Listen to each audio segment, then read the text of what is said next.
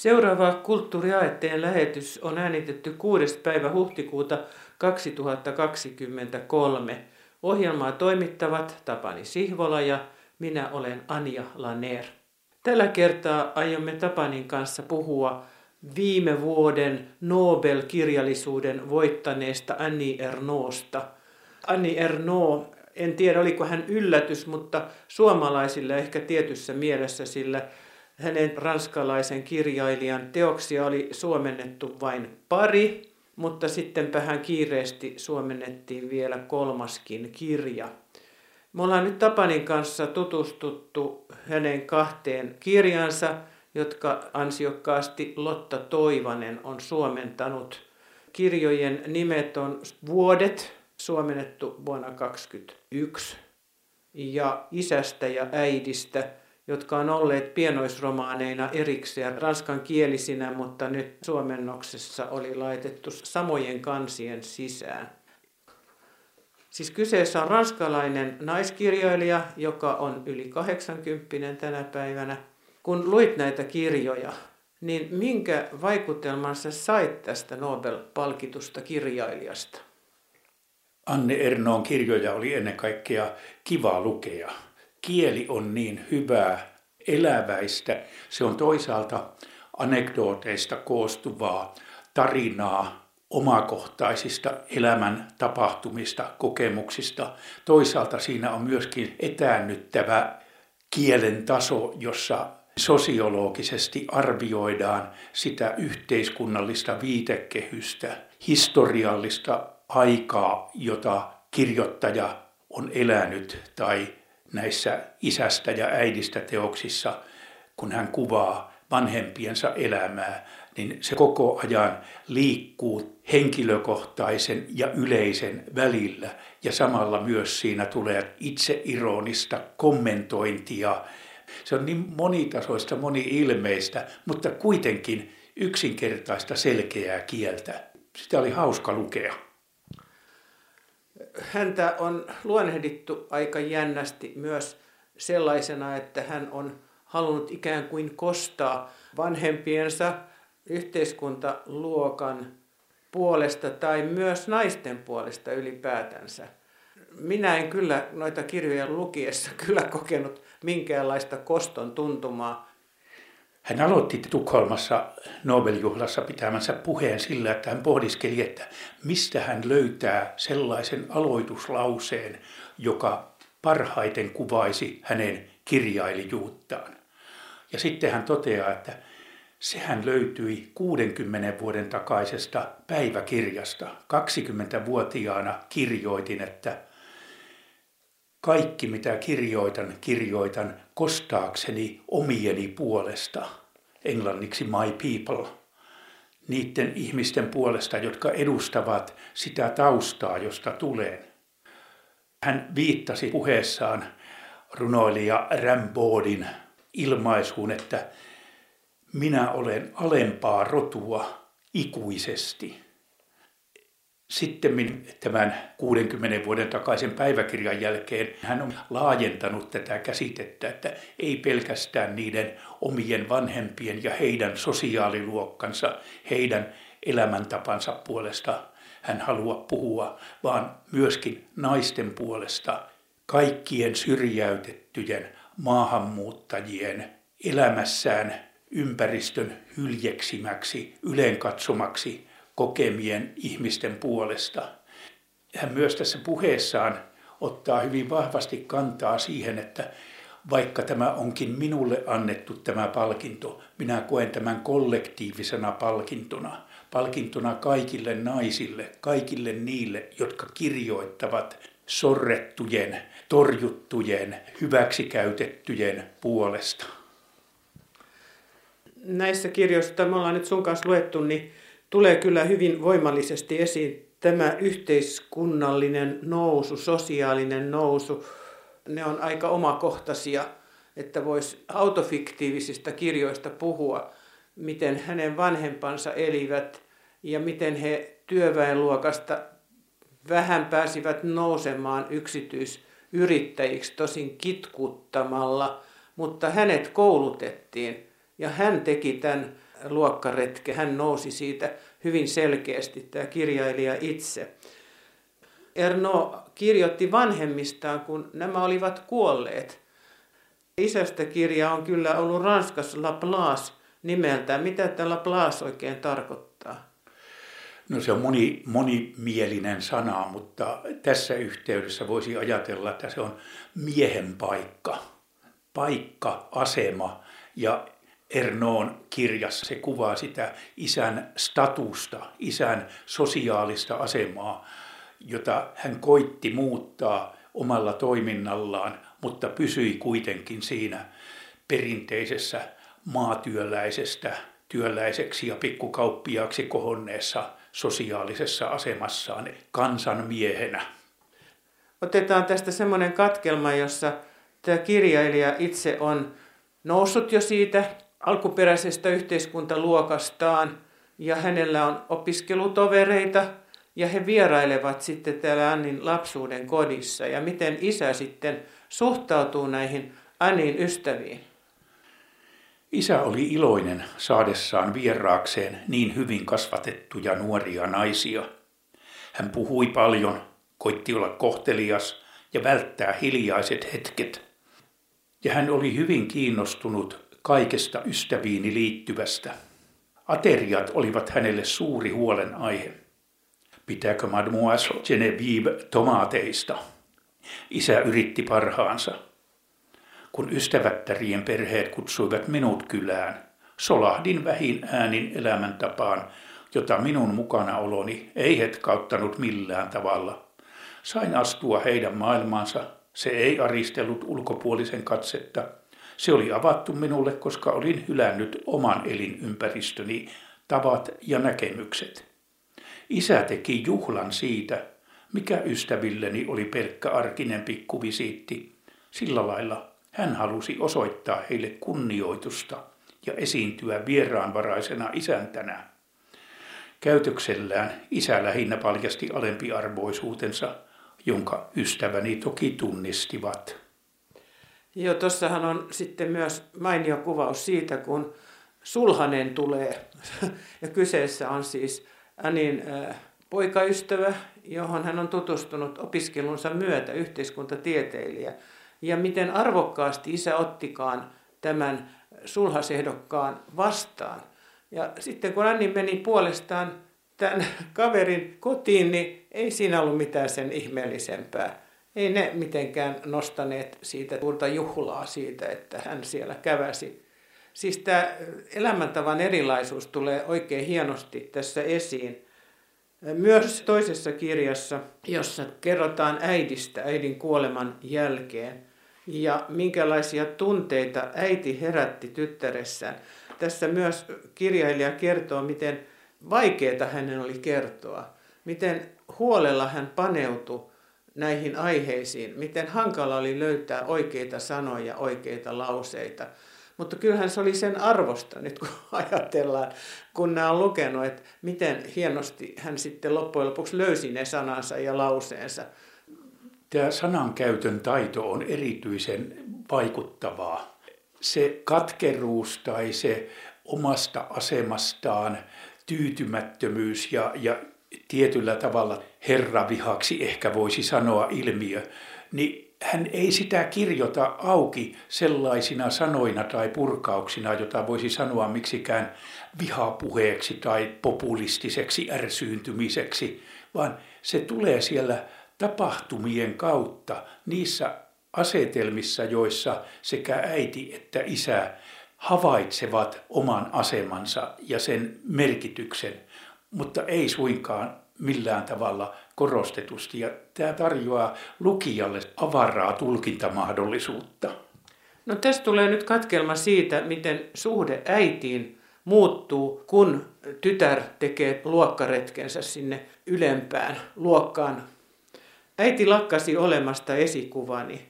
Herkistyin Mode muotilehdessä kohtaamalleni naiskuvalle, jota yksityiskoulun porvaristotovereitteni äidit vastasivat. He olivat hoikkia, hillittyjä ja ruuanlaitto taitoisia ja sanoivat tyttärilleen kultaseni. Oma äitini näyttäytyi minulle karkeana, Käänsin katseeni pois, kun hän avasi viinipullon haarojensa välissä. Häpesin hänen ronskia puhettaan ja käytöstään, semminkin kun oletin muistuttavani häntä. Moitin häntä siitä, että hän oli sellainen, jollainen en itse enää halunnut olla siirtyessäni vähitellen uusiin piireihin. Havahduin näkemään sen syvän kuilun, joka sivistyksen ja sivistyksen tavoittelun välissä on. Äidin piti katsoa tietosanaa kirjasta, kuka on vanhoa, ja suurista kirjoista hän tiesi vain nimen. Onpa noloa. Mitäs tuumaa? Tämä on aika hellyttävää se tapa, jolla hän niin kuin tasapainottelee sen ärtymyksen siitä vanhempiensa sivistymättömyydestä suhteessa siihen, miten hän kuitenkin ihailee ja rakastaa vanhempiaan. Siellä tulee useassa kohdissa esiin se ristiriidan kokeminen. Hän ei haluaisi halveksia tai ylenkatsoa vanhempiensa elämäntyyliä, heidän tiettyä sivistymättömyyttään, mutta silti se prosessi, johon koulutus, opiskelu, uudet ystävät, avioituminen porvarillisesta perheestä kotoisin olevan puolison kanssa, kaikki asettavat sellaisen jännitteen näihin molempiin romaaneihin siitä, millä tavoin ihminen asemoi itseään. Ja tässä hän kirjoittaa sosioanalyyttisesti Siis ei psykoanalyyttisesti mennen yksilökokemuksiin, vaan siihen, että kokemukset ovat aina yhteisöllisiä Anni Ernolla. Hän ei pohdi henkilökohtaisesti, vaan hän katsoo sitä sen yhteiskunnallisen aseman, sosiaalisen viitekehyksen kautta. No mun mielestä hän kyllä kovin pohtii, ainakin näissä kirjoissa, joissa hän kertoo vanhemmistaan, isästään ja äidistään hyvin, hyvin henkilökohtaisesti. Mutta ehkä siinä on sitten sen lisäksi tämä yhteiskunnallisempi näkökulma. Minun ainakin kosketti kovasti tämä kuvaus äidin ja tyttären suhteesta. Ja mehän ollaan voitu myös televisiosta nähdä ja tänä päivänäkin on nähtävissä Ylen areenassa ohjelma, jossa kerrotaan Anni Eronoon perheestä – Perhe innokkaasti kuvasi kahdeksan millisellä kameralla eri vaiheita ja siinä tulee hyvin viehättävästi esiin, että kyllä Anilla oli hyvä suhde myös äitiinsä. Ja kun hän erosi miehestään ja kaksi poikaa tuli hänen hoidettavakseen ja äiti oli jäänyt yksin, isä oli kuollut, niin hän otti äidin kotiin luokseen.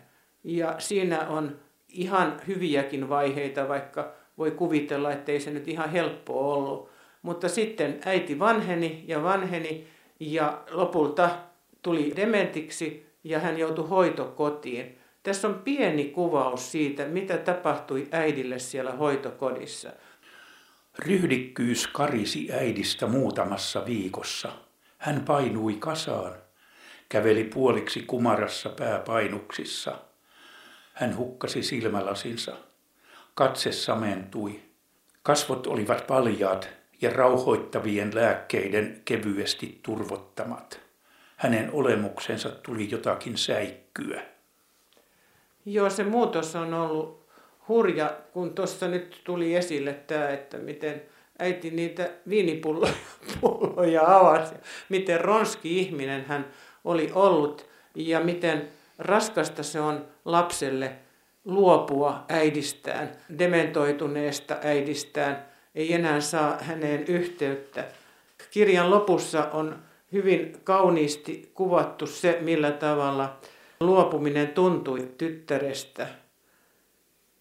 En enää saa kuulla äidin ääntä. Äiti ja hänen sanansa, hänen kätensä ja elensä, hänen tapansa nauraa ja kävellä yhdistävät tämän naisen, joka minä nyt olen siihen lapseen, joka minä joskus olin. Olen menettänyt viimeisen siteeni siihen maailmaan, josta olen kotoisin. Tämän äidistä kirjan lopussa on myös luonehdinta siitä, millä tavalla Anni kirjoittaa. Tämä ei ole elämänkerta, eikä tietysti mikään romaanikaan. Ehkä jotakin kirjallisuuden, sosiologian ja historian väliltä. Äidin, joka syntyi alistettuun asemaan, mutta pyristeli siitä pois, oli muututtava tarinaksi, jotta minä en tuntisi itseäni niin yksinäiseksi ja keinotekoiseksi tässä sanoilla ja ajattelulla meitä alistavassa maailmassa, johon olen hänen toiveidensa mukaisesti siirtynyt. Nämä kirjat, joista nyt tässä oli nämä katkelmat, siis kirjailijan isästä ja äidistä, niin ne on julkaistu jo 80-luvulla. Että tämä isästä oli, oli Ranskassa julkaistu vuonna 1983 ja äidistä 1987. Mutta sitten se kirja, joka on ehkä kaikkein kiinnostavin, on tämä Vuodet kirja, joka on ilmestynyt 2008. Ja sitä kai pidetään jopa kirjailijan yhtenä pääteoksena. Ja tässähän tulee juuri tuo hänen tyylinsä voimallisesti esiin. Siis hän käy vuosikymmeniä läpi lapsuudestaan lähtien nykypäivään, joka on siis vuosi 2008, kun tämä on ilmestynyt. Se on huikea. Kun kuitenkin otetaan tämä kirja käteen, niin minkäs tuntuinen se on? Luulisi, että sen pitäisi olla joku hirveä jättikirja, niin se on ihan tuommoinen kevyt. Kuinka taitava kirjailijan täytyy olla, että hän pystyy luonnehtimaan tuommoiset vuosikymmenet. Plus, että siinä on myös se hänen oma elämänsä koko aika mukana. Ilman, että siitä tulisi hirveätä juoksutusta. Ei ollenkaan. Siis se on erittäin nautittava luettava. Hänen kirjoitustapansa on tuokiokuvia. Siis mitä kadulla näkee, elokuvamainoksia, televisiomainoksia, pieninä välähdyksinä, jotka piirtävät sitä kuvaa ranskalaisesta yhteiskunnasta sotien jälkeisenä aikana. Suuret historialliset tapahtumat kuvataan lyhyinä välähdyksinä, joista syntyy mielikuva siitä, mitä on tapahtunut. Tietysti tämä painottuu ranskalaiseen maailmaan, jolloin Vietnamin sota on enemmänkin 50-luvun alun asia. Algerian sota, joka esimerkiksi Suomeen välittyi uutisten välityksellä aika vähämerkityksisenä, sivutetaan kyllä muutaman sivun huomioilla, mutta ne ovat rajuja huomioita. Ne koskettavat jälkikäteen asiaa ajattelevaa ihmistä, joka 18-20-vuotiaana koki näitä vaiheita, jolloin Yli puoli miljoonaa algerialaista kuoli viimeisessä suuressa siirtomaasodassa. Hänen tapansa sitoa oma elämänsä tähän on myös kirjalliselta kannalta mielenkiintoinen. Hän puhuu välillä minä-muodossa, välillä me-muodossa ja välillä kolmannessa persoonassa.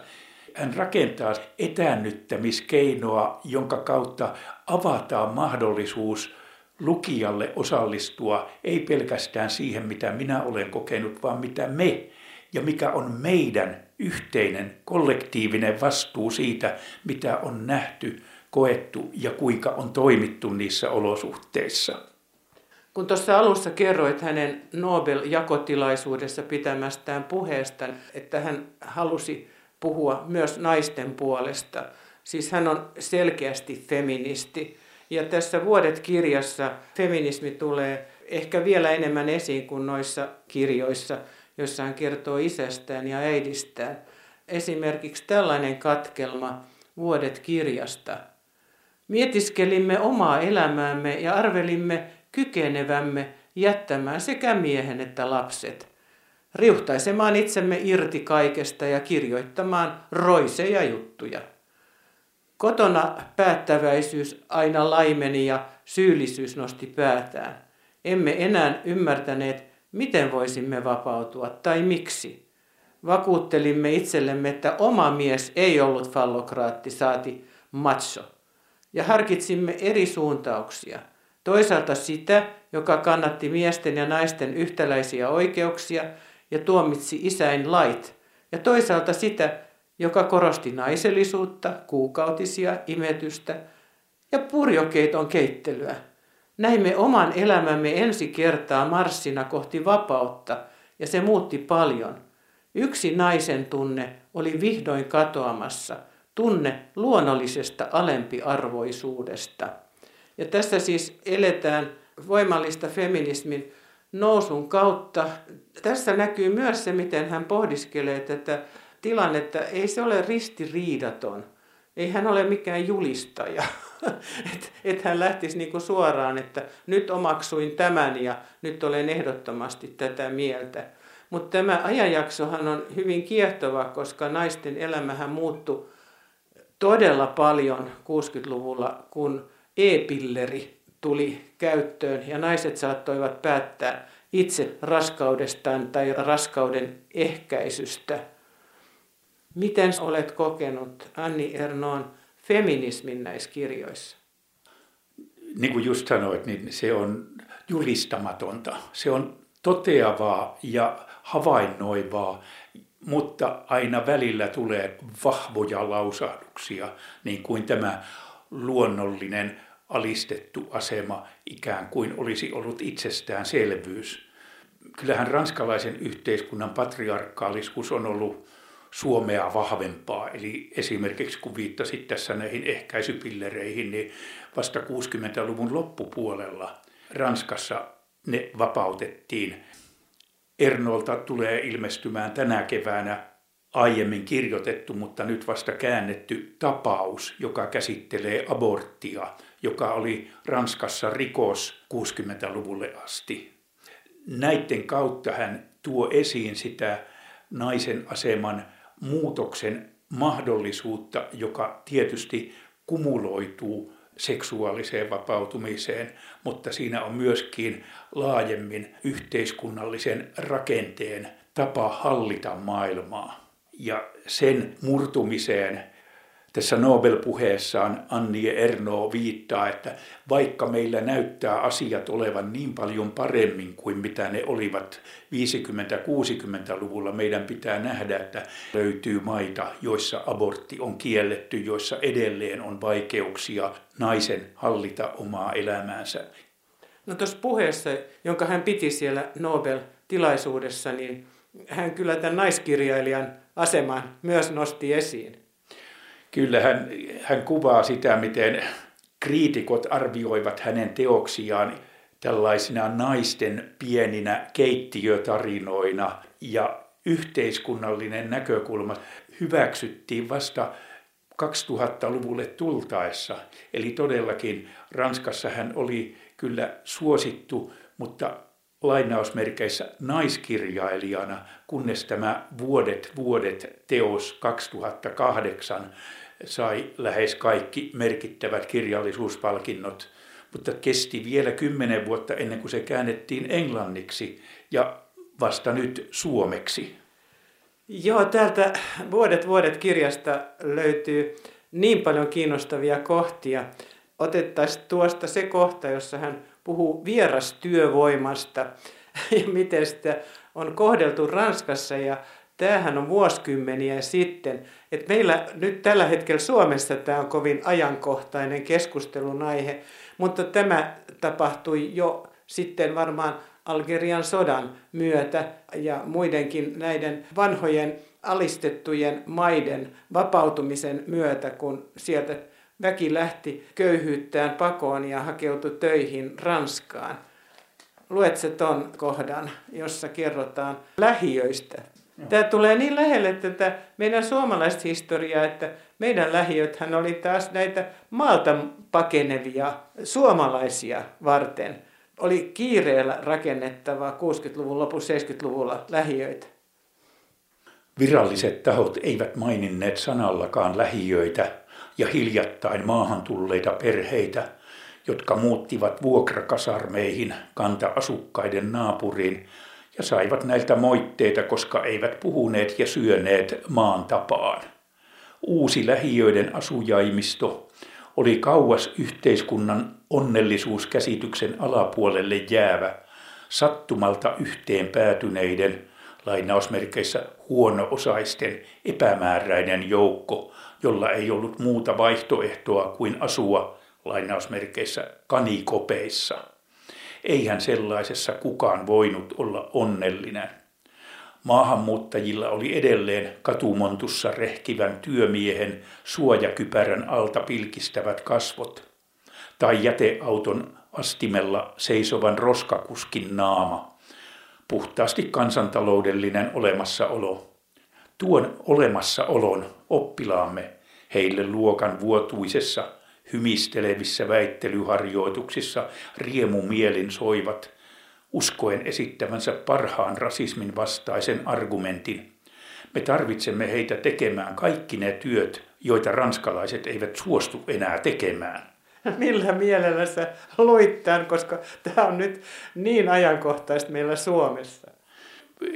Kyllä tämä hämmentää. Siis tämä on 60-luvun ranskalaisen opettajan omista oppilaistaan tekemä toteamus. He ovat meille kansantaloudellinen hyöty ja ihmisten ajatteleminen hyötynä on aika moraaliton näkemys, että ihminen on vain välinearvo ja sen välinearvon takia voimme siirtää syrjään rasismiajattelun.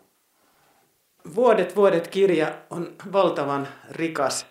Lotta Toivanen on tämänkin suomentanut ja erinomaisesti onkin suomentanut. Ja tästä kirjasta löytyy niin paljon, voisin sanoa aarteita, monenlaista. Mutta mä haluan ottaa näistä aarteista esiin yhden esimerkin, joka pistää kyllä lukijan pohtimaan – mitä kirjailija nyt on mahtanutkaan tarkoittaa, kun hän kirjoittaa tällä tavalla. On asioita, joita pidetään luontevana tehdä ja sanoa. Kirjoja, metrojulisteita ja kaskuja, joiden mukaan tulee ajatella. Ja kaiken tämän rinnalla asioita, joista yhteiskunta huomaamattaan vaikenee. Ja niin tehdessään sysää ahdistukseen ja yksinäisyyteen kaikki ne, jotka tuon vääristymän aistivat, vaikka eivät kykene sitä nimeämään. Joskus hiljaisuus yhtäkkiä rikkoutuu tai hiljalleen murenee, jolloin nuo asiat vihdoin nähdään ja nimetään. Tosin pinnan alle muodostuu silloin jo uusia hiljaisuuksia. Mitä mietit? Tämä on hyvin oivaltavasti sanottu yhteiskunnallinen muutos alkaa jostakin oivalluksesta, joka jonkun täytyy sanallistaa, ottaa esiin ja paljastaa. Tietysti Ernoon teoksissa se on aika tavalla paljon painottuu tähän naisten asemaan, sosiaaliluokkien tunnistamiseen. Ja kyllä meillä suomalaisessa yhteiskunnassa esimerkiksi kysymys sosiaaliluokista on hämärtynyt pahasti. Puhutaan, että me kuulumme kaikki samaan yhteiseen keskiluokkaan. Ja jos joku sitten ottaa esiin näitä luokkaeroja, jotka kuitenkin ovat yhteiskunnassa olemassa, niin se koetaan häiriönä, kunnes ehkä sitten on mahdollista käydä kunnollista keskustelua siitä, miten näitä asioita tulisi kohdata. Olisiko muuten tämä suomalaisyhteiskunnassa oleva köyhyys yksi semmoinen, sana on olemassa, mutta sitä ei käsitellä? Kyllä, tyypillistä lienee se, että aika ajoin leipäjonoja näytetään mediassa, mutta sitten kun ihmiset ajavat niiden ohi, mielellään käännetään katse muuanne. Tällä kertaa täällä Kulttuuri AET-ohjelmassa puhuimme Tapani Sihvolan kanssa – viime vuonna Nobel-kirjallisuuden palkinnon saaneesta Anni Ernoosta ja hänen teoksistaan Vuodet ja isästä ja äidistä. Ohjelma oli äänitetty 6. päivä huhtikuuta 2023. Minä olen Anja Laneer. Kuulemiin hyvät kuuntelijat. thank you